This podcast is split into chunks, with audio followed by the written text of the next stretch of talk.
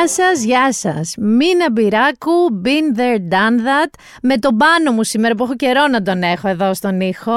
Ή μήπως να σου πω πάνω buongiorno ή buonasera, γιατί ήμουν Μιλάνο εγώ, έλειπα. Βέβαια. Και να ξέρετε θα μείνουμε πολύ εξωτερικό σήμερα. Πολύ jet set είναι η εκπομπή. Είναι πάρα πολλά τα πράγματα που έχουν συμβεί κυρίως στο εξωτερικό. Ή δικά μας ή του εξωτερικού εξωτερικού. Θα ξεκινήσουμε με το Μιλάνο και για να με βάλεις λίγο στο κλίμα πάνω μου θα μου βάλεις ένα σαραπερκετιά μου.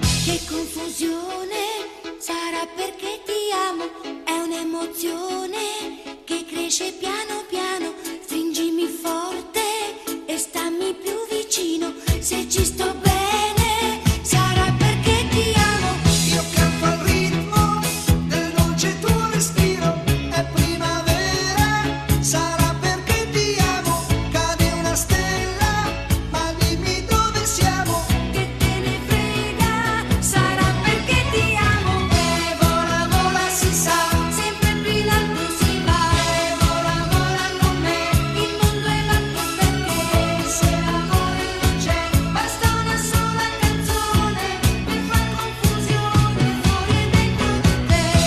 Μ' αρέσει πάρα πολύ το Σαραπερκετιάμο και μαζί με το Φελιτσιτά με κάνουν και νιώθω σαν χαζό παιδί χαρά γεμάτο κάθε φορά που τα ακούω.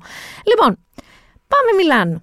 Μέσα σε τρεις μέρες είδα Μαντόνα, είδα Μίλαν Φιωρεντίνα, έβαλα τα ωραία μου τα παλτό επιτέλους, έζησα ηλιόλου στο μεν, χειμώνα δε, έτσι ένα ωραίο δροσερό κρύο με βοριαδάκι, χωρίς νοτιάδες, ήπια πολλά κρασιά πάνω και καμπάρι και έφαγε παιδιά αυτή η Σούζη. Έφαγα σαν να μην υπάρχει αύριο. Και θέλω να σας πω ότι είναι μεγάλος μύθος αυτό που λέμε όλοι στον εαυτό μας όταν ταξιδεύουμε, ότι επειδή περπατάμε όλη μέρα, λες έχω κάνει 18 χιλιόμετρα, το δικαιούμαι. Θέλω να σας πω ότι ούτε οι κοτολέτες, ούτε τα κάτσιο πέπε, ούτε τα ριζότι, ούτε τίποτα από όλα αυτά δεν καίγεται επειδή βολτάρατε σε μια πόλη πέντε ωρίτσες. Γιατί δεν το κάνετε και βάδιν, απλά βολτάρουμε. Αράζουμε, πίνουμε και ένα καφεδάκι, δεν καίγονται έτσι. Να ξεκινήσουμε με Μαντόνα. Προφανώς και για να μπούμε στο κλίμα της Μαντόνα, προφανώς θα βάλουμε το hang up. Θέλω να σας πω ότι ενώ η Μαντόνα έχει ένα σκασμό τραγούδια, εμένα το hang up που είναι και από τα πιο τελευταία της, μου αρέσει πάρα πολύ και μου άρεσε πάνω πάρα πολύ και αυτή σε αυτό το βίντεο κλιπ.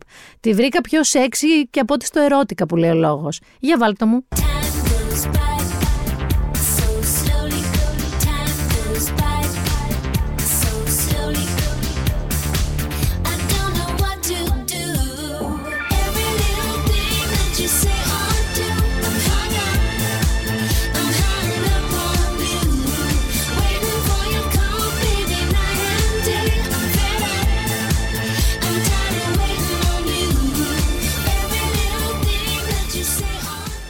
Θα ξεκινήσω με τα στραβά. Το ένα στραβό φορά εμένα και μόνο. Δεν ξέρω αν εσείς είστε τίποτα φυσιολογικοί όταν ταξιδεύετε και προλαβαίνετε και να τιμαστείτε και να κοιμηθείτε ανθρώπινα πριν πάτε ξημέρωτα, ξέρω στο αεροδρόμιο ή στο καράβι. Εγώ δεν είμαι αυτή η κατηγορία. Εγώ όποτε ταξιδεύω 8 ας πούμε το πρωί, κοιμάμαι σαν νυχτερίδα δύο ώρες, μία ώρα, πάντα. Δεν τα καταφέρνω ποτέ να είμαι και έτοιμη και να κάνω ένα καλό ύπνο. Που σημαίνει ότι ταξίδεψα άϊπνη. Κρατήστε το αυτό. Η συναυλία της Μαντόνα ήταν τη μέρα που ταξίδευα, άρα ήμουν άϊπνη. Φτάνω Μιλάνο. Ένας ήλιος να με το συμπάθειο. Ωραίος καιρός και τι να έκανα δηλαδή στο Μιλάνο, να καθόμουν να κοιμηθώ γιατί δεν είχα κοιμηθεί. Σιγά μην το έκανα. Μέτρωγε από τέτοιος μου, βγήκα στο δρόμο, μαζεύτηκα στο σπίτι τρία τέταρτα πριν φύγω για Μαντόνα. Που σημαίνει ότι είμαι και άϊπνη και κατάκοπη. Θέλω να θυμόμαστε ότι είμαι και 48 χρονών. Έχει κάνει τη δουλίτσα του το πέρασμα του χρόνου. Παίρνουμε λοιπόν τα μετρό, γιατί το Μιλάνο έχει εξαιρετικό μετρό. Παίρνουμε λοιπόν το μετρό, φτάνουμε στο στάδιο που είναι η Μαντόνα, που είναι λίγο πιο έξω από το Μιλάνο, και η συναυλία είναι 8.30. Εγώ έχω μάθει από φίλους που πήγανε Παρίσι ή Λονδίνο ότι τους ψιλοέστησε. Και του λέω το Άρη, μην πάμε και δύο ώρες νωρίτερα και φάμε και στήσιμο, πάμε τσίμα τσίμα και φτάνουμε 8 και 4 καθόμαστε στα καθισματάκια μας, γιατί φυσικά είχαμε πάρει θέση, σιγά μην ήμασταν πατικωμένοι στην αρένα. Και θέλω να σας πω ότι ο μέσος όρος ηλικίας ήταν ο δικός μας, σαραντάριδες ήταν μέσα, πενιντάριδες, αυτοί που ήταν στην αρένα δεν ξέρω πώς το κάνανε. Παίρνουμε και τα ποτάκια μας και περιμένουμε να ξεκινήσει η Μαντόνα. Πάει 9, τίποτα. Πάει 9.30, τίποτα. Έχουν εκεί ένα DJ, γιατί το setup είναι φοβερό. Έχει μια τεράστια πίστα, δύο διαδρόμους και άλλη μια πίστα. Οπότε είναι αυτός εκεί πάνω στην πίστα και βαράει, βαράει, περνάμε ψηλό ωραία. Έχει πάει όμως 9 και 4. Έχουμε αρχίσει και δεν περνάμε ωραία. Πάει 9.30, γίνεται ένα σούσουρος στο στάδιο, λέμε να το ξεκινάει. Όχι, είχε μπει τον Νατέλα Βερσάτσε και μετά από λίγη ώρα έκατσε στη θέση της τίποτα. Ο κόσμος στην αρχή, ξέρεις, βάρεγε παλαμάκια τύπου ενθαρρυντικά, βγες, βγες και μετά αρχίζανε τη γιούχα, κανονικότατα. Θέλω να σας πω ότι αν έχετε εισιτήρια, σκοπεύετε να πάρετε εισιτήρια για τη Μαντόνα, ειλικρινά μην κάνετε το λάθος και πάτε νωρίτερα. Θα πάτε, μη σας πω, 8.30 αν ξεκινάει 8.30. Δεν θα ξεκινήσει 8.30. Πιστέψτε με, δεν σας παίρνω στο λαιμό μου, δεν θα ξεκινήσει την ώρα της. Και φτάνει η ώρα που βγαίνει η Bob the Drag Queen εξαιρετική, τη λατρεύω και προλογίζει τη Μαντόνα και ξεκινάει στην αυλία. Και παιδιά τα ξεχνάς όλα. Όλα. Και το στήσιμο και την ηλικία σου, τα πάντα όλα. Η Μαντόνα επί δυόμιση ώρες, δύο ώρες και ένα τέταρτο, δύο ώρες και ένα εικοσάλεπτο, αλώνιζε όλες αυτές τις σκηνές που σας είπα και τους διαδρόμους και τις σκηνές, χόρευε, κρεμιόταν από υπτάμενες κούνιες, σερνότανε σε στέγες κουτιών. Μιλάμε τα έδινε όλα στα 65 της. Και όχι απλά στα 65 της, στα 65 της και ενώ τον Ιούλιο ήταν ετοιμοθάνατη. Το θυμόμαστε αυτό, ότι είχε πάθει μια βακτηριακή λίμωξη νομίζω, είχε ψεμία τέλος πάντων, ήταν στη μεθ και ήταν ετοιμοθάνατη. Και από τον Ιούλιο μέχρι τώρα έχει καταφέρει να κάνει όλο αυτό το show, το οποίο είναι ασύλληπτο. Μου στέλνανε διάφοροι, γι' αυτό το λέω αυτό. Ότι έμορ δεν μπορεί πια να χορέψει. Άμα τη δεις, έρνει το πόδι της, δεν είναι ευκίνητη. Παιδιά, αλήθεια, αν έκανα 10 λεπτά αυτό που έκανε επί 2,5 ώρες, θα φώναζε η Bob the Drag Queen ε, αν υπάρχει γιατρός στο στάδιο και θα φέρνανε απεινιδωτές. Δεν γίνεται αυτό. Γιατί η Μαντόνα δεν καθόταν σαν τον Ed με μια κιθαρίτσα σε μια σκηνή και πλατραγούδαγε. Σας λέω ότι αλώνιζε. Πάμε τώρα στα διατάφτα. Οι χορευτές της πάντα ήταν από τους καλύτερους στον κόσμο, συνεχίζουν να είναι για μένα μάλλον οι καλύτεροι στον κόσμο. Οι άνθρωποι είναι κάτι το εξωπραγματικό. Μετά, όλο το stage production πάνω θα πάθαινες τρέλα. Δηλαδή φωτιστές, είχε όλα αυτά, δεν το συζητώ. Αλλά το τι εμφανιζόταν πάνω στη σκηνή. Εμφανίστηκε ring, εμφανίστηκαν κουτιά, εμφανίστηκαν ολογράμματα. Κάτι φοβερέ οθόνες που πήγαιναν και ερχόντουσαν και έκανε και ένα τρομερό tribute σε όσους ε, πέθαναν από AIDS, φίλους της. Αλλά και γενικά σημαντικούς ανθρώπους που χάσαμε. Ε, Φωτιές είχε. Είχε σταυρούς, όταν είπε το Like a Prayer, είχε παιδιά τα πάντα. Δηλαδή, μόνο και μόνο το show και χωρίς τη Μαντόνα, άξιζε και το τελευταίο του ευρώ να πας να το δεις. Και θέλω εδώ να πω και κάτι άλλο.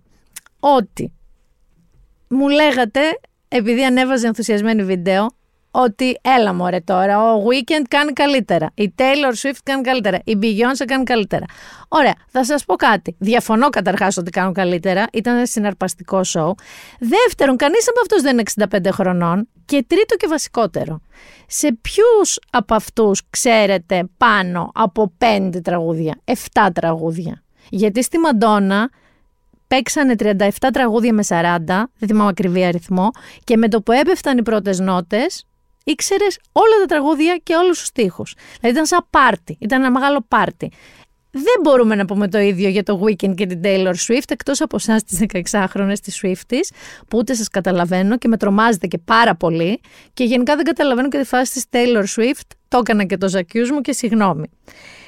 Να σας πω ότι είχε και μερικά από τα παιδιά της, δεν ξέρω πώς έχει ακριβώς, on stage. Είχε μια κόρη της που έπαιζε πιάνο, είχε μια άλλη κόρη της που συμμετείχε στο voguing contest το οποίο το κάνει σε όλες τις συναυλίες αυτού του tour. Στο τέλος του τραγουδιού Vogue κάνει ένα κανονικό voguing contest με τους χορευτές και την κόρη της. Και σε κάθε πόλη έχει διαφορετικό κριτή διάσημο της πόλης. Εμείς προφανώς είχαμε την Donatella Versace, η οποία κρατούσε και ένα τέλειο καρτολίνο που έλεγε Versace, ότι προφέρεται Versace, γιατί οι Αμερικανοί τη λένε η Versace ή Versace και έκανε πλάκα λοιπόν με αυτό. Ε, στήριξε πολύ το LGBTQ community που και την ανέδειξε και τη στηρίζει όλα αυτά τα χρόνια. Φόρεσε έτσι μια μπέρτα, το ουράνιο τόξο, το rainbow flag και φώναζε no fear, no fear. Ήταν αρκετά συγκινητικό. Ε, και θέλω να πω ότι όλο αυτό το πράγμα που ζήσαμε, το οποίο ήταν μια εξαιρετική εμπειρία, ήταν λίγο και μια πληρωμένη απάντηση στο «Η Μαντόνα μωρέ γέρασε και ξεμοράθηκε». Αυτό το ageism. Και εγώ μπορεί να το έχω κάνει κατά καιρούς, να έχω κάνει κακό χιούμορ. Δηλαδή, όταν αργούσε να βγει, δεν θα κρύψω ότι έκανα λίγο κακό χιούμορ και έλεγα Θεέ μου πότε θα βγει. Όμως, ήταν μια πολύ πληρωμένη απάντηση σε αυτό, γιατί η Μαντόνα 65-65 είναι τόσο επαγγελματίας. Δεν γίνεται να μην είσαι τόσο επαγγελματίας όταν έχεις στήσει αυτό το υπερθέαμα και τόσο γουστάρει αυτό που κάνει, που πραγματικά νομίζω ότι είναι από τους καλλιτέχνες που δεν θα πω θάνατος θα τη βρεις στη σκηνή, αλλά ρε παιδί μου, όσο τη βαστάν τα πόδια της, θα τα δίνει όλα. Και δεν θα κολώνει και πουθενά λόγω ηλικίας. Και θα μείνω λίγο πάνω μου στην ηλικία σε σχέση με το Μιλάνο. Όλες οι Ιταλικές πόλεις έχουν ωραίους και καλοντημένου κατοίκους, εκτός από την Νάπολη. Στην Νάπολη έχει τρελούς, φανταστικούς, αστείους, αλλά όχι καλοντημένου κατοίκους. Το Μιλάνο έξτρα. Είναι και η πρωτεύουσα της μόδας της Ιταλικής. Η γέρη όμως του Μιλάνου. Ενώ οι άνθρωποι που είναι πάνω από 70 χρόνων, 75-80.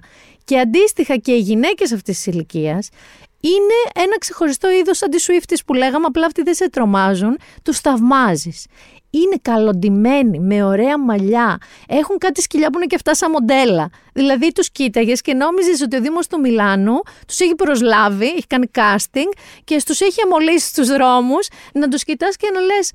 Να είμαι εγώ έτσι όταν φτάσω στο 70 ή τα 80. Εγώ ερωτεύτηκα τουλάχιστον καμιά δεκαριά. Ο Άρης μου λέγε νησάφι πια. νησάφι με την τρίτη ηλικία. Δεν σου αρέσει ένας νεότερος ταλό. Παιδιά τους σβήνουν όλους. Και πάμε τώρα λίγο στο ίδιο το Μιλάνο. Το Μιλάνο είναι μια κούκλα. Αν πάτε θα σας προτείνω να μείνετε στην Πρέρα, που έμεινα εγώ αυτή τη φορά, δεν είχα ξαναμείνει στην Πρέρα, αποφύγετε αυτό το ιστορικό κέντρο, εκεί το Ντουόμο και τα λοιπά, γιατί γίνεται της μουρλής από τουρίστες. Να πάτε εννοείται βόλτα και αν δεν έχετε δει και το ναό εκεί να μπείτε είναι συγκλονιστικός. Έχει και το καμπαρίνο που περιμένουν ουρές για να πιούνε το καμπάρι τους. Δοκιμάστε το σεκεράτο που πίνουμε εμείς ή το σμπαλιάτο το γνωστό. Θα σας πω επίσης να δείτε την πινακοθήκη που έχει στην Πρέρα που είναι πάρα πάρα πολύ ωραία και συνήθως δεν πάμε γιατί δεν έχει πολύ διάσημα έργα μέσα αλλά είναι πάρα πολύ ωραία πινακοθήκη. Να σας πω ότι πήγα στο πιο sexy wine bar που έχω πάει στη ζωή μου και λέγεται Nombre de Vin. Είναι το τελείως αντίθετο από αυτό που φανταζόμαστε με το wine bar, ότι καθόμαστε και πίνουμε ένα κρασί, είναι σκοτεινό και έχει τον ωραιότερο κόσμο που έχω δει. Και άμα θέλετε να φάτε έτσι comfort, ωραία ιταλική μιλανέζικη κουζίνα, δηλαδή ριζότο μιλανέζικο, τολέτα και τέτοια, θα πάτε στο Τζόια και θα με θυμηθείτε. Πήγα και γήπεδο πάνω. Βεβαίως, πήγα και είδα Μίλαν Φιωρεντίνα. Το γήπεδο ήταν γεμάτο. Ασφικτικά δεν υπήρχε στήριο ελεύθερο. Και θέλω να σου πω μια δική μου θεωρία. Αν ταξιδεύετε σε μια πόλη ή σε μια χώρα, να πάτε οπωσδήποτε στο σούπερ μάρκετ. Αυτό είναι το ένα που σε κάνει να καταλαβαίνεις πώς είναι οι λαοί, πώς ζουν εκεί οι κάτοικοι. Και το άλλο είναι αν έχει ποδοσφαιρική κουλτούρα ή μπασκετική, δεν έχει σημασία, αν έχει γήπεδο, να πάτε να δείτε αγώνα. Γιατί εκεί είναι και το άλλο ενδεικτικό του πώς είναι αυτοί οι κάτοικοι, το vibe τους. Ο Άρης για να γλιτώσει την κρίνια μου στο Σανσίρο, λοιπόν, είχε κλείσει καλά εισιτήρια. Είχε κλείσει αυτά που είναι κάτω από τις σουίτες, που είναι σκεπασμένα, μπας και έβρεχε και είναι και ντυμένα τα πλαστικά τέτοια με μαξιλαράκι. Ήμουν κυρία. Να σας πω εδώ ότι το μπαρ του γηπέδου σερβιρε φυσικά άπερολ και πίτσα, οπότε είχαμε και το απερολάκι μας. Και να σας πω ότι η ζωή ήταν πολύ ωραία. Μας έκανε και γλυκιά βραδιά, όπως έλεγα στον Άρη, μα κοίτα τη γλυκιά βραδιά. Η οπαδή της Μίλαν, εγώ περίμενα ότι θα είναι πιο κύριλε, γιατί είχα πάει και στην Νάπολη. Δεν είναι πιο κύριλε, είναι σίγουρα όπως σας είπα πιο καλοντημένη, αλλά δεν είναι και πολύ πιο κύριλε. Δηλαδή τα κάτσο τα φωνάζανε. Ήταν ένας παππούς δίπλα μας με το εγγόνι του που είχε λυσάξει να φωνάζει κάτσο, κάτσο, κάτσο, που θέλαμε να του πούμε το παιδάκι δεν το σκέφτεσαι λίγο που θα βγει χούλιγκαν στα επόμενα χρόνια. Όμως ε, οι οργανωμένοι τους παιδιά έχουν τουμπανισμό από την τούμπα. Εγώ δεν το περίμενα ότι η της Μίλαν είναι έτσι. Η μη γυμνή, με μηδέν βαθμούς. Κανονικά είχε μηδέν βαθμούς. Ήταν οι μη γυμνοί. Κρεμόντουσαν έξω από τις κερκίδες τους. Είχαν σημαίες με ό,τι μπορείς να φανταστείς. Μέχρι και το τζόκερ είχαν. Τύμπανα 90 λεπτά δεν σταματάγανε. Μιλάμε για τούμπα. Ελπίζω Άντα και Ματίλντα να συμφωνείτε. Ήταν και αυτές εκεί στο γήπεδο απέναντί μου. Οι Αμερικάνοι, ας πούμε, είναι σούπερ ξενέρωτοι. Μια και λέμε για γήπεδα και λαούς. Έχω πάει σε μπάσκετ, γιατί δεν έχω πάει Μαϊάμι να πάω να δω μέση. Σε μπάσκετ, σε κρίσιμες τώρα στιγμές που ο αγώνας είναι στον πόντο που γίνεται χαμός και τι κάνουν. Defense, defense. Αυτό. Αυτό είναι το χειρότερο που λένε. Δεν ακουμπάνε μάνες αδερφές των απέναντι, σόγια, δεν βρίζουν, δεν τίποτα. Είναι πιο αξιοπρεπές, είναι. Είναι ενδιαφέρον. Απολύτως καθόλου όχι. Αλλάζω χώρα. Μένω όμως Ευρώπη, δεν αλλάζω ήπειρο ακόμα. Θα πάμε μια βόλτα από Λονδίνο. Μετά θα πάμε Αμερική Νότια, μετά θα πάμε Αμερική Βόρεια. Αλλά επειδή πάνω μου για ό,τι θα πούμε την περίληψη την έχει τραγουδήσει ο Κώστας Μοναχός, πάμε να βάλουμε ένα Κώστα Μοναχό. Είμαι τρελός και ό,τι θέλω κάνω και δεν με πιάνει και κανένας νόμος Είμαι τρελός και ό,τι μ' αρέσει κάνω Εγώ είμαι ο παράνομος, εγώ είμαι κι ο νόμος Πρώτη στάση όπως είπαμε Λονδίνο να πω φιλιά και στην Άννα που μας ακούει κάθε Παρασκευή και είμαστε λέει απόλαυσή της. Να σε καλά Άννα, μου σε ευχαριστούμε. Στο Λονδίνο λοιπόν, από το πουθενά, τη Δευτέρα που μας πέρασε, ζήστηκε ένα διπλωματικό επεισόδιο. Αλλά το εννοώ από το πουθενά. Δηλαδή, ο Ρίση ο Σούνακ έκανε ghosting στον Κυριάκο το Μητσοτάκη. Θα τα βάλω στη σειρά. Αυτός ήταν ο τίτλος εργασίας. Πήγε λοιπόν ο Κυριάκος Μητσοτάκης σε ένα ταξίδι προγραμματισμένο στο Λονδίνο. Έδωσε μία συνέντευξη στο BBC One, όπου είπε στη Λόρα Κούνσμπεργκ, τη δημοσιογράφο που του έπαιρνε συνέντευξη, τα εξή σε σχέση με τα Μάρμαρα. Brought to this country in the 19th century by Lord Elgin, who was a British diplomat at the time. Now, here are the ones in the British Museum. There they are in their home in Athens. So at the moment, they're not together. You've said for a long time, Greece has said for a long time, that they would very much like to have them back. Now, where do you think they look better? I think the answer is very clear. They, need, they, they do look better uh, in the Acropolis Museum, a state of the art museum that was built for that uh, purpose. Uh, and again, this is not a question uh, of returning uh, uh, artifacts whose ownership we, we, question. We feel that these sculptures belong um, to Greece and that they were essentially stolen. But this is not, an, in my mind, an ownership question. This is an, a reunification argument. Where can you best appreciate what is essentially one monument? I mean, it's as if, if, if I told you that you would cut the Mona Lisa in half and you would have half of it at the Louvre and half of it at the British Museum. Do you think your viewers would appreciate the, the, the beauty of the painting in such a way? Well, this is exactly what happened with the Parthenon um, uh, sculptures, and that is why we keep lobbying for a, a, a deal that would essentially be a, a partnership between Greece mm-hmm. and, and, the British Museum, but which would, uh, would allow us uh, to return the sculptures to Greece uh, and uh, have people appreciate them in their, in their original setting. Τον ακούσατε. Δεν ήταν ρε παιδί μου και επιθετικός ή λαύρος. Είπε ότι θα είναι και μιας μορφής partnership μεταξύ του Βρετανικού Μουσείου και της Ελλάδας. Και έδωσε και αυτό το παράδειγμα της Μόνα Λίζα που μερικοί το κράξατε, μερικοί όχι, αλλά έχει μια λογική. Σου λέει ρε παιδί μου ότι αν πάρεις τη Μόνα Λίζα και την κόψεις στη μέση και αφήσεις τη μισή στο Λούβρο και τη μισή στο Βρετανικό Μουσείο, ο επισκέπτης θα το απολαύσει το ίδιο με το να τον έβλεπε ολόκληρη. Η αλήθεια είναι πως όχι. Συνάντησε και τον αρχηγό των εργατικών που είναι πολύ αντίπαλος, δεν είναι απλός αντίπαλος του Ρίση, τον Κίρ Στάρμερ και ήταν λοιπόν να συναντηθεί και με τον Βρετανό Πρωθυπουργό την επόμενη μέρα. Και έρχεται ο Βρετανός ο Πρωθυπουργός, τελευταία στιγμή, ο οποίος μου θυμίζει τις σύνες από το Lion King, τη θυμάσαι; Έχει ακριβώς αυτή το μουσούδι, αυτή τη μούρη. Και έρχεται λοιπόν και του ακυρώνει το ραντεβού και όχι μόνο του το κύριο, να το κάνει και χειρότερο κατά τη γνώμη μου. Γιατί του λέει να βρεθεί με τον αναπληρωτή πρωθυπουργό της Βρετανίας. Φυσικά αρνείται η ελληνική αποστολή. Ο Κυριάκος Μητσοτάκης κάνει μια δήλωση από το Λονδίνο που εκφράζει την ενόχλησή του για όλο αυτό το περιστατικό και λέει ότι έχουν πολλές διμερείς σχέσεις η Ελλάδα με τη Μεγάλη Βρετανία σε πάρα πολλά θέματα. Οπότε τι είναι τούτο, τι είναι αυτό που μου κάνεις. Και εδώ, παιδιά, στην Ελλάδα αρχίζουν τα όργανα. Γιατί αυτή την ψυχραιμία έχουμε σαν λαός, έχουμε την ψυχραιμία της κραυγής του Μίστερ Εθνικά Μπούτια. Πάντα στα social media. Αρχίζουν λοιπόν οι από εδώ να λένε ξεφτύλα μυτσοτάκι, ντροπή, διπλωματική γκάφα, διπλωματική ήττα, ε, έχουμε ξεφτυλιστεί στην Ευρώπη, χαμός. Έρχονται οι από εκεί και λένε θρίαμβος διπλωματικός του Μητσοτάκη, ξεβράκωσε το Ρίση Σούνακ, διώξτε τον τον άχρηστο, ξεκινάνε μηχανάκια από την Ομόνια και τέτοια. Προφανώς, όπως καταλαβαίνετε, πέσατε για άλλη μια φορά όσοι αναπαράξατε τέτοια πράγματα στην παγίδα των τρόλ και των παροπηδικών, διότι η αλήθεια είναι στη μέση, αλλά κυρίως ότι ο Ρίση Σούνακ έκανε λάθος. Ο Ρίση Σούνακ έκανε ένα σοβαρό λάθος κιόλας. Έκανε ένα μικροπολιτικό τζάμπα μαγιά λάθος. Διότι η δημοφιλία του είναι στα τάρταρα αυτή τη στιγμή.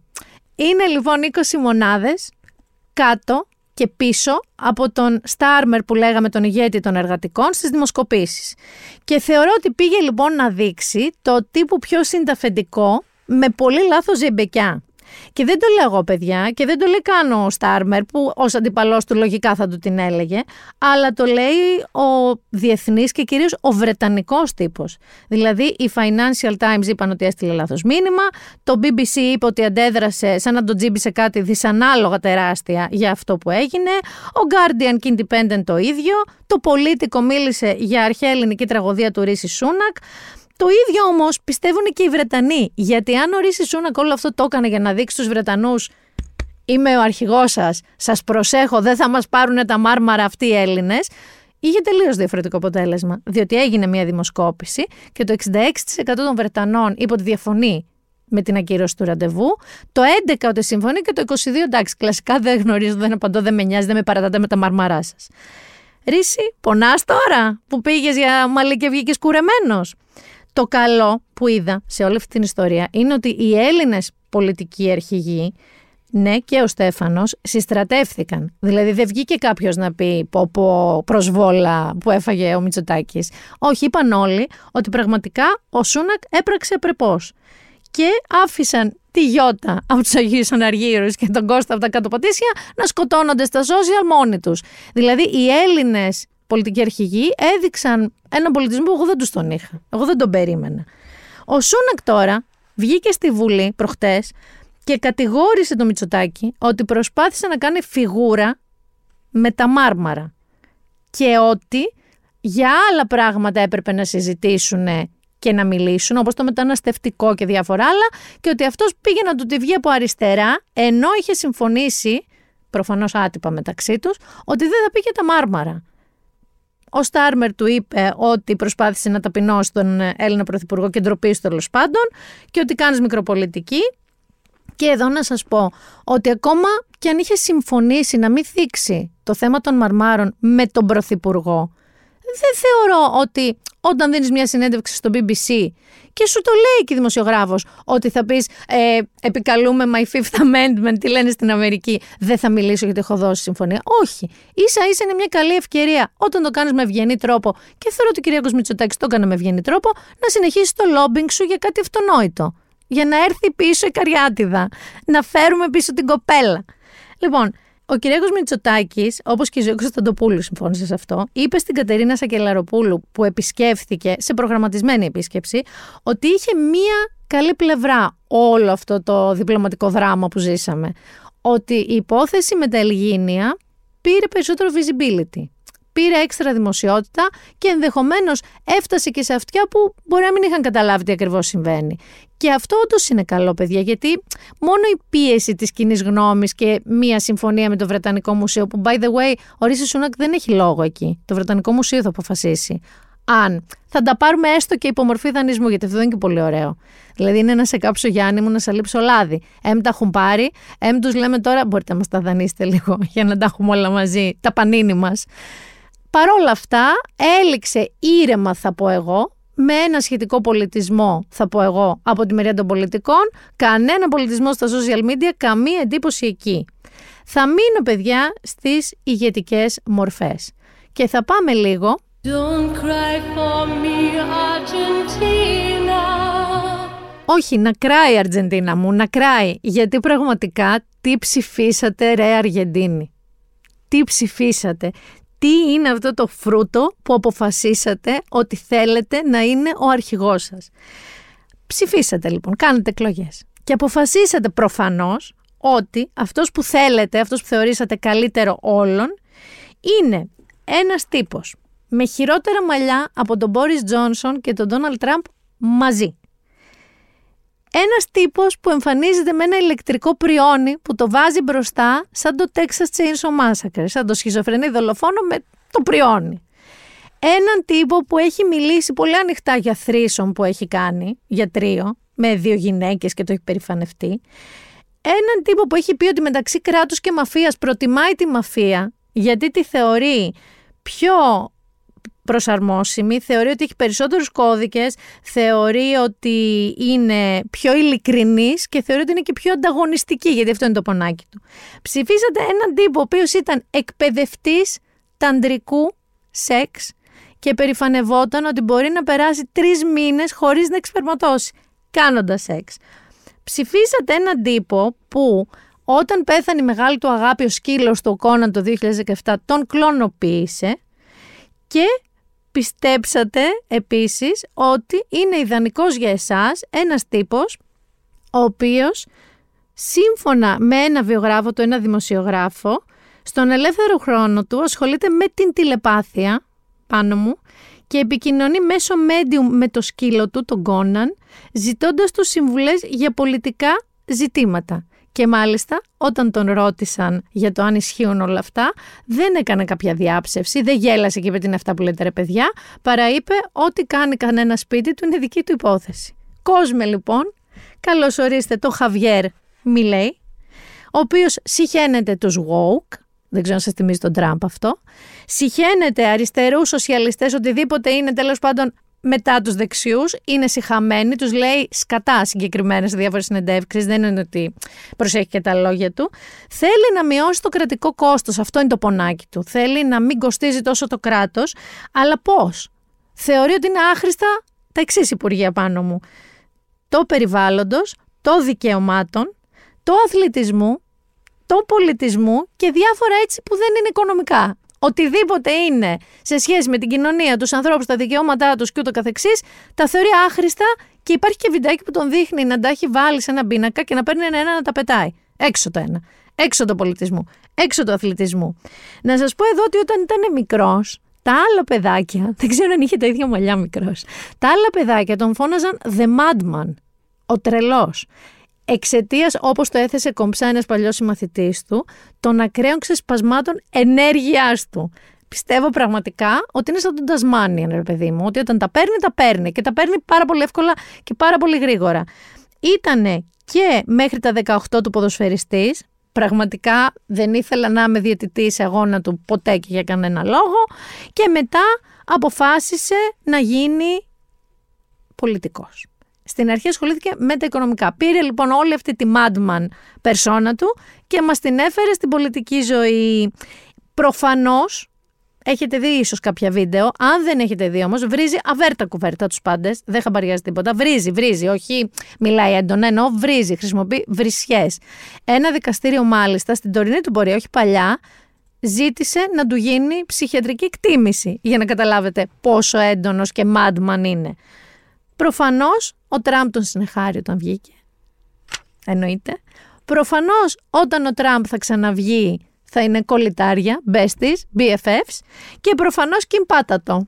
Αν μπορείς, δηλαδή δεν γίνεται. Λέγαμε, θυμάστε για τον Μπολσονάρο στη Βραζιλία, λέγαμε για τον Τραμπ. Ο Τραμπ πάει να ξαναβγεί. Η Αργεντινή αποφάσισε ότι θέλει αυτόν τον πασίτρελο τύπο για αρχηγό της. Αλλά μπορεί να ξέρεις να μην χρειαστεί να πατηθεί κανένα κομπί από κανένα Κιμ ή από κανέναν Βλαδίμηρο. Πάνω είναι η ώρα για τεχνητή παρανοημοσύνη, γιατί από εκεί θα μας βρει το κακό.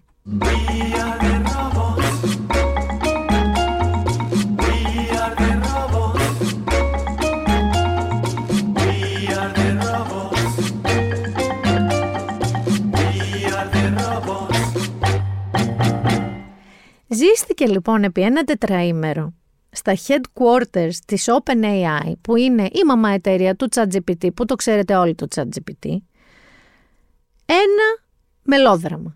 Ζήστηκε μία σαπουνόπερα. Ένα ωραίο απόγευμα, στις 17 Νοεμβρίου λοιπόν, το Συμβούλιο το Διοικητικό της OpenAI είπε στο CEO και ιδρυτή της εταιρείας, το Sam Altman,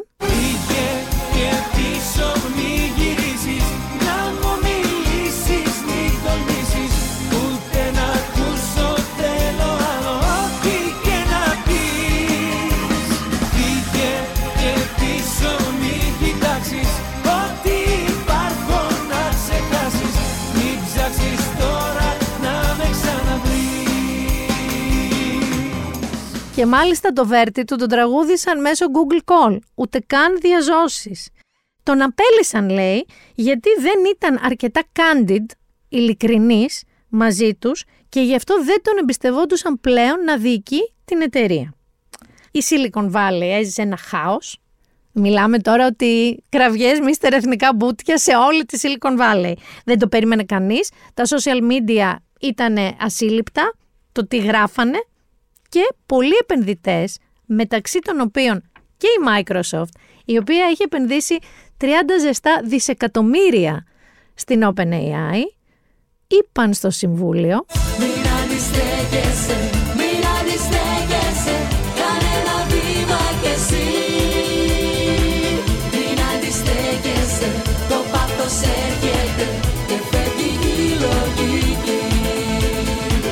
Έτσι, κάνε ένα βήμα και εσύ τους πίεζαν να πάρουν πίσω το Σαμ Altman. Φέρτε πίσω το Σαμ, γιατί εμείς ζοριζόμαστε οι επενδυτές σας. Το board κατσικώθηκε και μάλιστα διαστόματος Ήλια Σουτσκεβέρ, ο οποίος είναι ένας επιστήμονας που έχει και το κομμάτι της ηθικής της τεχνητής νοημοσύνης και ήταν στο board, είπε ότι αυτό δεν πρόκειται να γίνει ποτέ για να προστατεύσει το στόχο της τεχνητής νοημοσύνης να είναι beneficial to humanity. Αυτές είναι ακριβώς οι λέξεις που χρησιμοποίησε. Υπονοώντας ότι αν τον φέρουμε πίσω, ενώ εμείς θέλουμε το AI, η τεχνητή νοημοσύνη, να βοηθήσει τους ανθρώπους, κινδυνεύουμε να μην συμβεί αυτό. Έρχεται ο CEO της Microsoft, ο Σάτια Ναντέλα, και τραγουδάει κι άλλο ρουβά στο ΣΑΜ.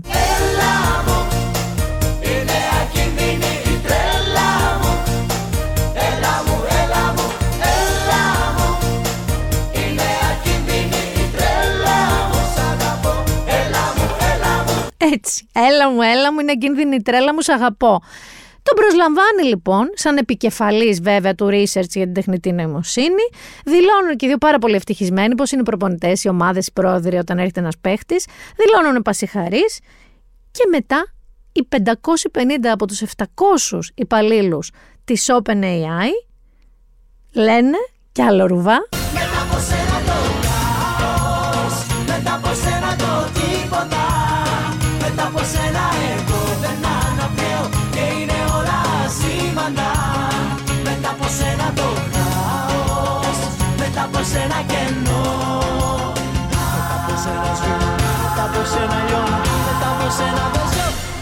Και ότι αν πραγματικά ο Sam Altman δεν γυρίσει στο OpenAI, αυτοί θα παραιτηθούν. Τελεία. Και μάλιστα βγήκαν και στο Twitter πάρα πολλοί από αυτούς και λέγανε ότι μια εταιρεία δεν είναι τίποτα παρά οι άνθρωποι της. Οπότε, αν φύγει ο άνθρωπος κλειδί, θα φύγουμε όλοι. Ο Ναντέλα είπε και σε αυτούς το έλα μου, είναι κινδυνή τρέλα μου, κοινώ τους είπε: Ελάτε σε μένα, παιδιά, κάνα πρόβλημα, ελάτε στη Microsoft. Και ξαφνικά το κου, το πραξικόπημα που πήγε να γίνει στην OpenAI αντιστράφηκε. Ο Σαμ Όλτμαν γύρισε στην OpenAI αρχηγόπουλο και απέλησε αυτούς που τον απέλησαν. Δηλαδή όλο το διοικητικό συμβούλιο. Κοινώ, μέσα σε πέντε μέρες. Ο Σαμ Όλτμαν απολύθηκε από την OpenAI. Έκανε συζητήσεις μπας και ξαναγίνει αρχηγός της ε, OpenAI την επόμενη μέρα. Η OpenAI αρνήθηκε, τον προσέλαβε η Microsoft, το ανακοίνωσαν, πανηγύρισαν αμφότεροι, οι υπάλληλοι της OpenAI είπαν παιδιά ερχόμαστε κι εμείς και μετά μέσα σε ένα βράδυ ο Sam Altman ξανά ήταν CEO της OpenAI και μάλιστα χωρίς το Συμβούλιο. Το Συμβούλιο απολύθηκε. Όλα αυτά μέσα σε τέσσερις μέρες. Θα σας πω κι εγώ τι πιστεύω με ρουβά.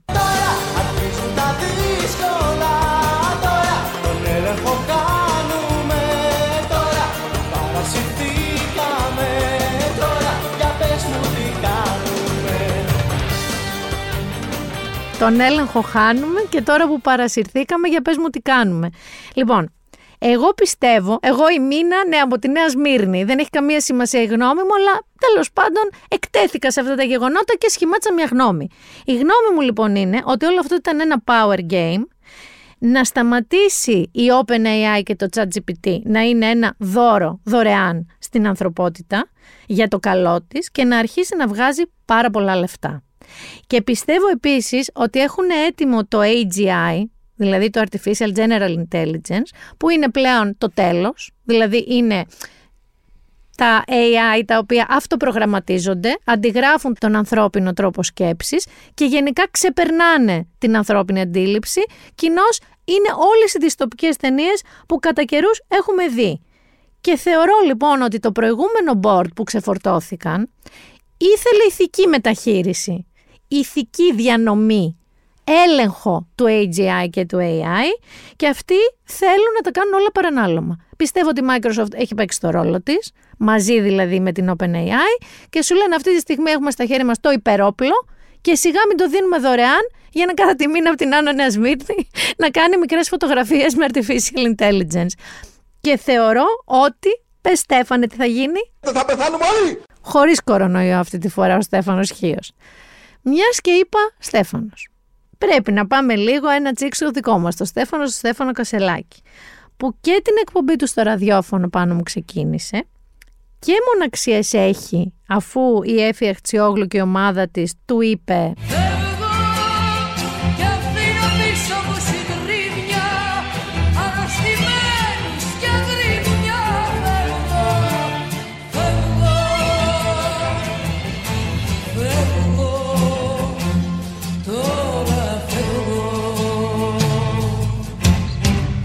και έφυγε και συντρίμια άφησε και κοινοβουλευτική ομάδα έκανε με επικεφαλής τον Αλέξη Χαρίτσι και η δημοφιλία του πέφτει στις δημοσκοπήσεις αλλά το χειρότερο πλήγμα είναι ότι η δημοφιλία του προφανώς πέφτει και στον δρόμο. Γιατί ρε Σνίκ ξηγήθηκε έτσι; Γιατί ρε Σνίκ έπαθες χρυσούλα διαβάτη που λέει για όλους ότι δεν ξέρω ποιος είναι αυτός, δεν ξέρω ποια είναι αυτή, δεν ξέρω ποιος είναι κανένας. Λοιπόν, συναντήθηκα στην Κηφισιά τώρα τυχαία ξετυχαία, με το γνωστό ρεπόρτερ του Γιώργου Λιάγκα πίσω από την ουρά του Στέφανου Κασελάκη. Νομίζω ότι αυτός εντόπισε το Σνίκ να περνάει απέναντι και του είπε «Ε, Σνίκ, έλα εδώ». Και αφού λοιπόν ο Σνίκ τον πλησίασε, διεμήφθη ο ακόλουθος διάλογος, όπου εντάξει ο Στέφανος να μην ξέρει το Σνίκ, το ακούω ο Σνίκ να μην έχει πάρει γραμμή την ύπαρξη του Στέφανου Κασελάκη από πουθενά, ούτε από τα social, ούτε από την τηλεόραση, ούτε από πουθενά. Έχει περισσότερο airtime στα social ο Στέφανος Κασελάκης εδώ και πέντε μήνες και από την Άννα που λέει ο λόγος. Πάμε να ακούσουμε τι έγινε. Να, ο Σνίκ είναι, το ξέρετε εδώ πέρα το Σνίκ. καλά, ποιος είσαι; Κασελάκης. Ναι, Ποιος είσαι; Εγώ ποιος είμαι ο Σνίκ. Α, δεν σου ξέρω. Ένας από τους πιο γνωστούς τράπερ της χώρας είναι και ο, ο πιο γνωστός. Ο πιο γνωστός. Τι γίνεται. Ποιο κόμμα είσαι, φίλε; Από το ΣΥΡΙΖΑ Προεδρική Συμμαχία. Πλάκα κάνεις Δεν τα ξέρω, δεν έχω ψηφίσει ποτέ, αλλά θα τον ψηφίσεις; Φαίνεσαι, φαίνεσαι καλός, δυνατός. Και, και εσύ έχεις ΠΕΖΕ, μ' αρέσει. Θα τον ψηφίσεις εκλογές; Θα τον ψηφίσεις εκλογές; Δεν έχω ψηφίσει ποτέ, φίλε, δεν ξέρω, το σκεφτώ. Δεν ξέρεις τον Κασελάκη, ένας πιο γνωστούς πολιτικούς στο τελευταίο χρονικό διάστημα. Δεν παρακολουθώ τηλεόραση καθόλου δυστυχώς. Καθόλου; καθόλου. Πέθανε με το εσύ ποιος είσαι, εσύ ποιος είσαι, γιατί ποιος είσαι εσύ. Και πάει ο δημοσιογράφος να πει είναι πολύ γνωστός τράπερ και λέει μόνος του και τον εαυτό του είμαι ο πιο γνωστός τράπερ μην τύχουν κοινό light, κατάλαβες, υπάρχει beef εκεί. Ο Στέφανος έκανε το κονέ με τον τράπερ, με τον πιο γνωστό τράπερ, γιατί σχολίασε τη φανέλα από την μπλούζα που φόραγε, που του λέει Α, και μπράβο για το PSG, που είναι Paris Saint Germain, φόραγε μια εκεί πέρα μπλούζα Paris Saint Germain. Και μετά ο Σνίκ, όπως ακούσατε, δικαιολόγησε ότι δεν ήξερε τον Κασελάκη, ούτε τι κόμμα είναι, ούτε αν υπάρχει κόμμα, γιατί δεν βλέπει τηλεόραση. Αυτή ήταν η δικαιολογία του. Πιστεύω ότι αυτό ήταν μεγάλο πλήγμα για τον Στέφανο Κασελάκη και ελπίζω μόνο να μην γύριζε σπίτι και βάλε στον Τάιλερ να ακούει τις τσιντσίλες του Σνικ για να δει ποιος είναι αυτός που τον έφτιασε. Κάπου εδώ νομίζω ότι είναι η ώρα, παιδιά, να πάμε για λίγο entertainment, γιατί έτσι το πήγαμε σιγά σιγά. Σας είπα ότι τελειώνει και ο κόσμος ο Σονούπο με το AGI. Μια ζωή την έχουμε, ας τη διασκεδάσουμε.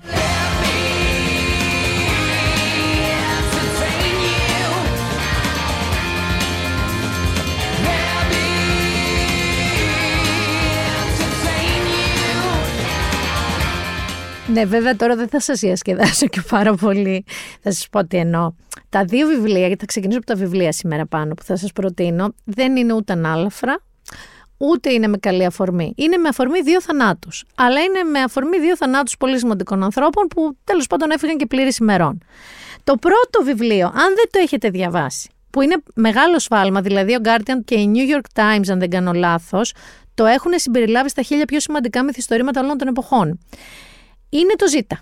Είναι του Βασίλη Βασιλικού που πέθανε σε μεγάλη ηλικία, 89 αν δεν κάνω λάθος ετών και είναι ένα φανταστικό ντοκιμαντέρ ενός εγκλήματος. Έτσι γράφει το ίδιο το εξώφυλλο με το Ζήτα που, αν δεν κάνω λάθος, σχεδίωσε μικρός κούνδουρος. Το Ζήτα λοιπόν είναι στην πραγματικότητα ένα λογοτεχνικό ρεπορτάζ για τη δολοφονία του βουλευτή της ΕΔΑ του Γρηγόρη Λαμπράκη το 1963 και η ιδιαιτερότητά του είναι ότι το βιβλίο γράφτηκε σχεδόν ταυτόχρονα με την εξέλιξη των γεγονότων. Δηλαδή ο Βασιλικός μελετούσε και τα προανακριτικά έγγραφα, μελετούσε τις καταθέσεις, μελετούσε τα πάντα. Αρχικά κυκλοφόρησε σε κομμάτια μέσα σε ένα περιοδικό και μετά κυκλοφόρησε και ολόκληρο σαν μυθιστόρημα. Είναι εξαιρετικά γραμμένο, έκανε τρομερή έρευνα. Ο ίδιος έχει πει ότι του πήρε δύο χρόνια να καταφέρει να βάλει την πρώτη λέξη κάτω γιατί δεν μπορούσε να αποφασίσει πώς θα το χειριστεί. Να το κάνει δημοσιογραφικό κείμενο, να το κάνει μυθιστόρημα, πώς να το κάνει. Και έχει πει ο ίδιος ότι αυτό που του ξεκλείδωσε το μυαλό ήταν το βιβλίο «Εν ψυχρό», «In Cold Blood» του Truman Capote, το οποίο είναι επίσης ένα μυθιστόρημα, αλλά για μια πραγματική ιστορία. Είναι για τη δολοφονία μιας τετραμελούς οικογένειας στο Κάνσας. Ταυτόχρονα είναι και από τα πιο σημαντικά μυθιστορήματα. Και έχει πει λοιπόν ο Βασιλικός ότι αυτό του ξεκλείδωσε τον τρόπο να γραφτεί. Πρόκειται για ένα φανταστικό μυθιστόρημα, το Ζήτα, που δεν είναι ακριβώς μυθιστόρημα, είναι ξαναλέω λογοτεχνικό ρεπορτάζ. Και αν δεν έχετε δει και την ταινία του Γαβρά, το Ζήτα, επίσης δείτε τι. Θεωρώ κατά την ταπεινή μου γνώμη ότι είναι ένα από τα καλύτερα πολιτικά θρίλερ που έχουν ποτέ γυριστεί. Οπότε πάρτε λίγο homework, διαβάστε το Ζήτα και δείτε και το Ζήτα. Πρώτα διαβάστε το Ζήτα. Και αν είναι να κάνετε ένα από τα δύο, μην είστε τεμπέληδες και δείτε την ταινία, διαβάστε το Ζήτα. Και πάμε στη δεύτερη τώρα πρόταση. Η δεύτερη πρόταση δεν έχει καν, ας πούμε έτσι, λογοτεχνική μυθιστορηματική επίφαση, γιατί δεν είναι fictional βιβλίο. Είναι το βιβλίο του Αλέξη Παπαχελά, το «Ένα σκοτεινό δωμάτιο», το οποίο μιλάει για την επταετία που καθόρισε σχεδόν τη σύγχρονη ιστορία της χώρας μας. Δηλαδή, μιλάμε για την ανατροπή της Χούντας, μιλάμε για την ελληνοτουρκική ένταση και μετά για την εισβολή της Τουρκίας στην Κύπρο. Και γιατί σας λέω τώρα από την κούτρα μου να διαβάσετε το ένα σκοτεινό δωμάτιο και αυτή την επταετία; Γιατί πέθανε ο Χένρι Κίσιγκερ ή Κίσιντζερ; Θα κάνω αστερίσκο εδώ. Επειδή τσακώνεστε ήδη για το πώς προφέρετε. Ο Κίσιγκερ λοιπόν είναι Γερμανοαμερικανός. Το όνομά του γερμανικά προφέρεται Κίσιγκερ. Οι Αμερικανοί όμως που στην Αμερική ήταν υπουργός εξωτερικών και έζησε όλη του τη ζωή, όπως και οι Βρετανοί τον λένε Kissinger. Οπότε αν με ρωτάτε εμένα, θέλω και τα δύο σωστά. Στην Ελλάδα έχουμε συνηθίσει να το λέμε Kissinger. Το ίδιο ισχύει με τον Μάρκ. ο οποίος είναι Zuckerberg στην Αμερική. Στην πραγματικότητα είναι Zuckerberg γιατί σημαίνει, δεν σας το έχω πει νομίζω ποτέ αυτό, ξέρεις τι σημαίνει το όνομά του. Βουνό από ζάχαρη. Τζούκερ είναι στα γερμανικά η ζάχαρη, Μπέργκ είναι το βουνό, είναι ζαχαρόβουνο ο Μαρκούλης μας. Τέλος πάντων, μην τσακώνεστε για το πώς προφέρετε ο Κίσιγκερ ή Κίσιντζερ. Και τα δύο σωστά είναι. Πέθανε 100 χρονών πάνω. Έκλεισε τα 100 και μάλιστα τη χρονιά που πέρασε, γιατί ήταν 100 μισό, δεν ήταν καν 100, γιόρτασε τα 100 χρόνια με πάρα πολλά πάρτι σε πάρα πολλές χώρες. Και μέχρι και τα τελευταία του δεν ήταν απλά διαυγής, δεν ήταν απλά οξυδερκής, δεν ήταν απλά αυτός ο Master of Puppets που έχει υπάρξει όλη του τη ζωή.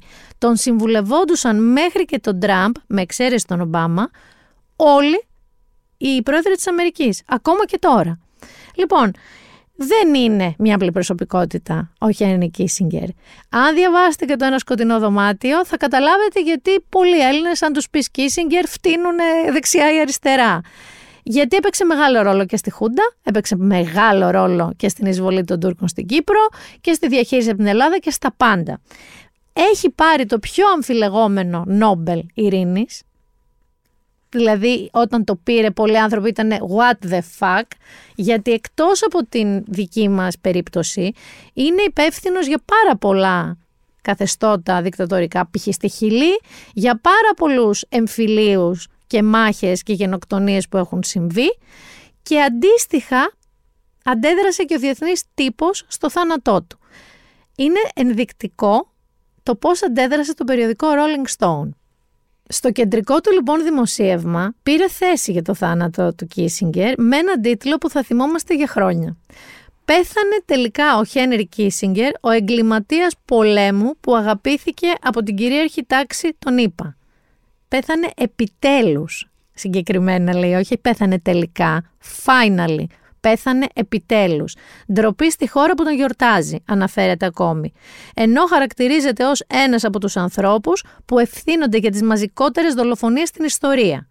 Συγκεκριμένα το Rolling Stone αναφέρεται στις καταγραφές του ιστορικού Greg Grandin, ο οποίος είχε συγγράψει τη βιογραφία του Kissinger λέγοντας «Ο Γκράντιν υπολογίζει ότι από τις ενέργειες του Κίσιγκερ μεταξύ του 69 και του 76 δολοφονήθηκαν 3 με 4 εκατομμύρια άνθρωποι».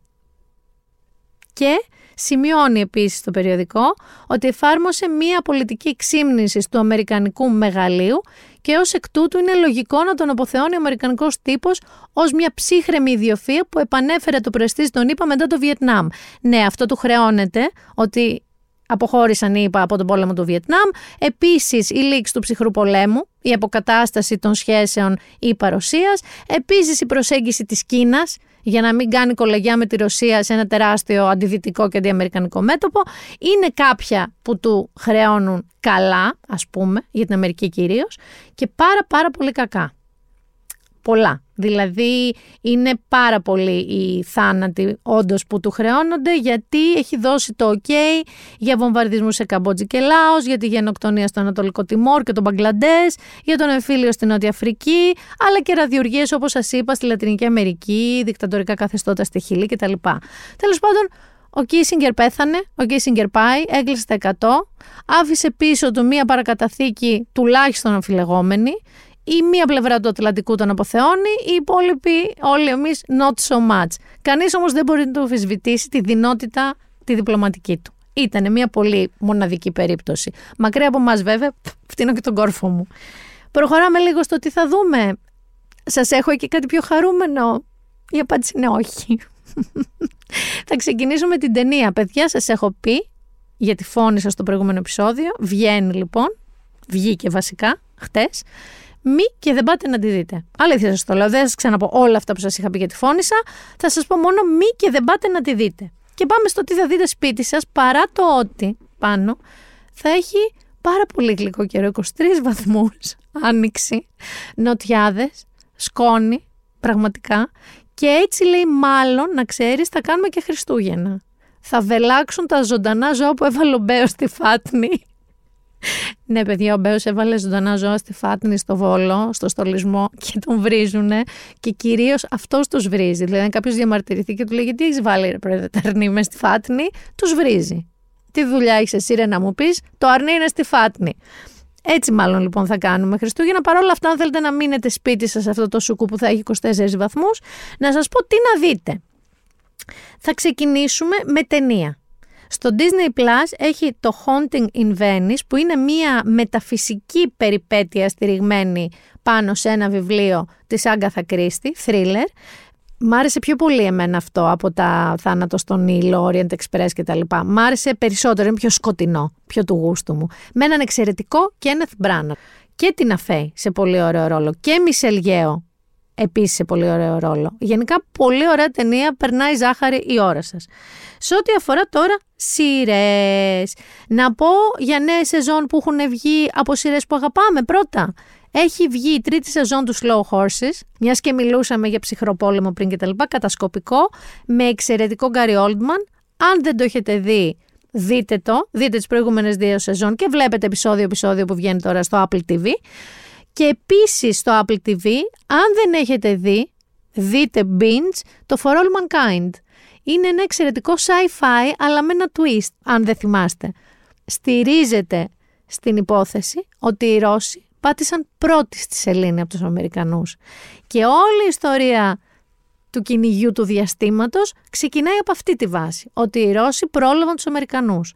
Τώρα λοιπόν είναι το τέταρτο season, είναι εξαιρετική σειρά. Εγώ είχα δει παιδιά τα δύο πρώτα season τύπου σε μια μισή μέρα. Δεν είχα κοιμηθεί. Φανταστική σειρά. Οπότε βάλτε και αυτά στην ατζέντα σας, αν τα βλέπετε. Αν δεν τα βλέπετε, δείτε τα. Και πάμε τώρα σε καινούργιες σειρές. Έχει το Netflix μία πάρα πολύ σκοτεινή και δυσλειτουργική σειρά η οποία στηρίζεται σε ένα πολύ πετυχημένο βιβλίο του 19. Είναι Nordic Noir, σκοτεινή λαφούλ και αφορά τώρα μια οικογένεια, μια τριμελή οικογένεια, μπαμπάς, μαμά, κόρη. Γίνεται λοιπόν ένας θάνατος βίαιος, μια δολοφονία ενός τύπου, συλλαμβάνουν αυτή την κόρη και οι γονείς της προσπαθούν με κάθε τρόπο να τη γλιτώσουν από αυτές τις κατηγορίες. Και η ιστορία αρχίζει κανονικά στο βιβλίο να λέγεται και από τις τρεις πλευρές ξεχωριστά. Δηλαδή, έχει μία ενότητα που μιλάει ο πατέρας της, μία ενότητα που μιλάει η μητέρα της, μία ενότητα που μιλάει η κόρη. Γιατί είναι τελείως αφαιρέγγυοι αυτοί οι τρεις μάρτυρες και οι ιστορίες τους είναι, θα το πω, περίεργες. Η σειρά το πάει μπρο-πίσω. Δεν μένει δηλαδή τι λέει ο μπαμπάς, τι λέει η μαμά, τι λέει η κόρη, τον μπερδεύει μέχρι στιγμής, γιατί δεν έχω προλάβει να την τελειώσω, είναι πάρα πολύ ενδιαφέρουσα και πάρα πολύ σκοτεινή. Και κάθε φορά νομίζεις ότι το βρήκα. Αυτό έχει γίνει και δεν έχει γίνει. Και εμένα αυτές οι σειρές είναι οι πιο αγαπημένες μου. Θα σας πάω και λίγο σε horror, γιατί είδα στο Disney Plus ότι βγήκε το American Horror Stories. Όχι story, όχι αυτό που παίζει Kardashian. American Horror Stories. Αυτό, παιδιά, είναι μία ανθολογία που κάθε επεισόδιο είναι μια ξεχωριστή ιστορία τρόμου με πολύ συχνά τους ίδιους πρωταγωνιστές, δηλαδή κάποιο cast παίζει σε όλα και προστίθεται και φερούνται άλλοι ηθοποιοί. Εγώ το λατρεύω, αλλά είναι horror. Μην με βρίσετε, σας το ξαναλέω. Δεν είναι θρυλεράκι, είναι horror. Αίματα, μαχαίρια, πριόνια, συχαμένες καταστάσεις, τρομακτικές καταστάσεις. Είναι horror.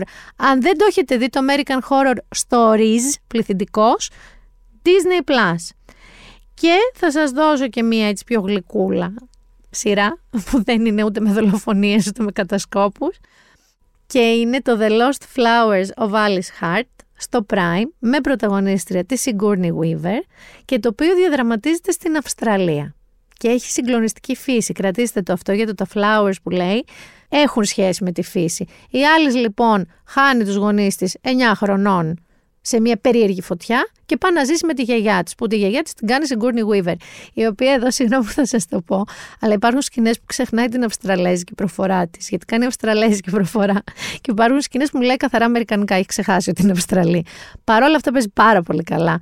Μένει λοιπόν με τη γιαγιά της, δεν μπορεί να ηρεμήσει μεγαλώνοντας από αυτό το κακό που τη βρήκε στα εννιά της με τους γονείς της και αρχίζει σιγά σιγά να ανακαλύπτει μυστικά μέσα στα μυστικά, μέσα στα μυστικά για την οικογένειά της.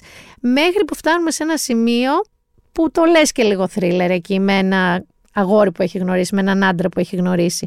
Αλλά είναι ένα βαρύ, όχι ασήκωτο, γιατί έχει το suspense. Δεν είναι το δράμα μιας κοπέλας που έχει στους γονείς της στη φωτιά, έχει και λίγο suspense μέσα. Και είναι η Sigourney Weaver πολύ καλή. Οπότε έχουμε A Nearly Normal Family, σουηδικό Netflix. Έχουμε The Lost Flowers of Alice Hart, Αυστραλέζικο με Sigourney Weaver, δράμα με λίγο suspense στο Prime. Έχουμε American Horror Stories στο Disney Plus και έχουμε και το Haunting in Venice, επίσης Disney Plus ταινία. Σας έχω αφήσει κάτι που δεν ξέρω αν θέλω να σας το συστήσω, το συζητούσαμε πριν με τον Πάνο. Έχει βγει και είναι νούμερο ένα φυσικά στο Netflix, το Squid Game Challenge το οποίο είναι παιχνίδι, reality, στηριγμένο πάνω στο Squid Game που είχαμε δει όλοι, το κορεάτικο.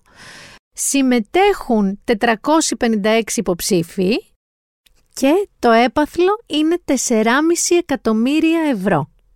Αυτό όλο μαζί με τις δοκιμασίες που είναι ακριβώς αυτές που βλέπαμε στο Squid Game, εμένα μου δημιούργησε ένα τρομερό cringe.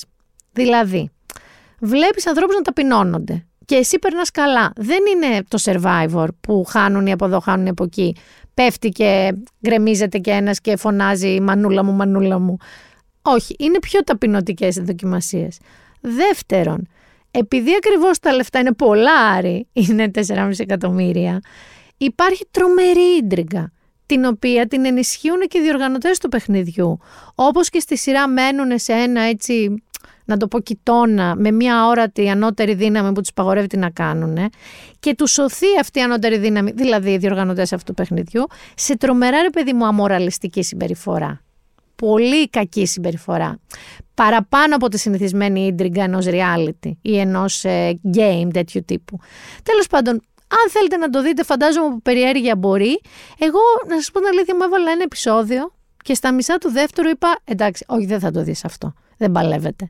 Οπότε δεν μπορώ ούτε να σας το προτείνω ούτε να μην σας το προτείνω γιατί μπορεί να το δείτε και να μου πείτε είσαι μη γιάγκυχτη. Τι βλακίες είναι αυτές τώρα; At your own risk θα πω εγώ. Εδώ τελειώνουμε. Εδώ σας χαιρετώ. Δεν θα λείπω την επόμενη εβδομάδα. Εδώ θα είμαι. Ήταν η Μίνα Μπυράκου, ήταν το Been There Done That. Πολλά φιλιά, ζακέτα δεν χρειάζεστε, αλλά να σας προσέχετε.